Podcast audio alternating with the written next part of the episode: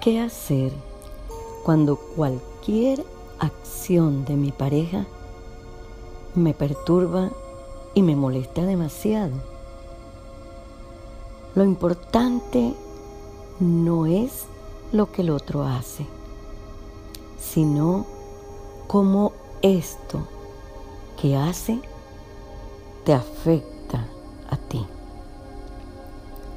Te explico mejor con este ejemplo. Es como cuando en una reunión alguien hace un comentario sobre sexo y a unas personas les molesta, a otras les causa gracia y a otras les es indiferente. ¿Por qué sucede esto? Porque las acciones y comentarios que hacen están chocando con nuestra programación personal. Puede ser que el comentario no tenga nada que ver contigo, pero por alguna razón nos mueve, nos activa emociones que nos perturban y nos hieren. O en otros casos nos alegran y exaltan.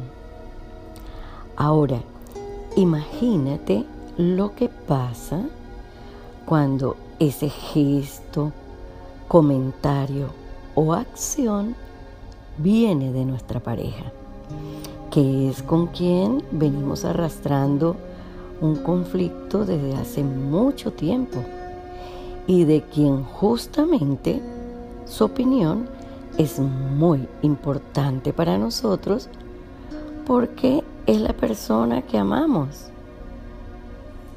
Nos afecta mucho más, mucho, mucho más.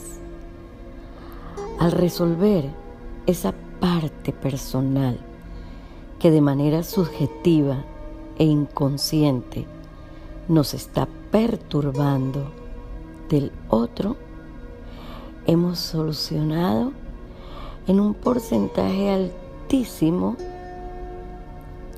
los problemas que estamos enfrentando la pareja y que la estás viviendo, que la estás sufriendo actualmente.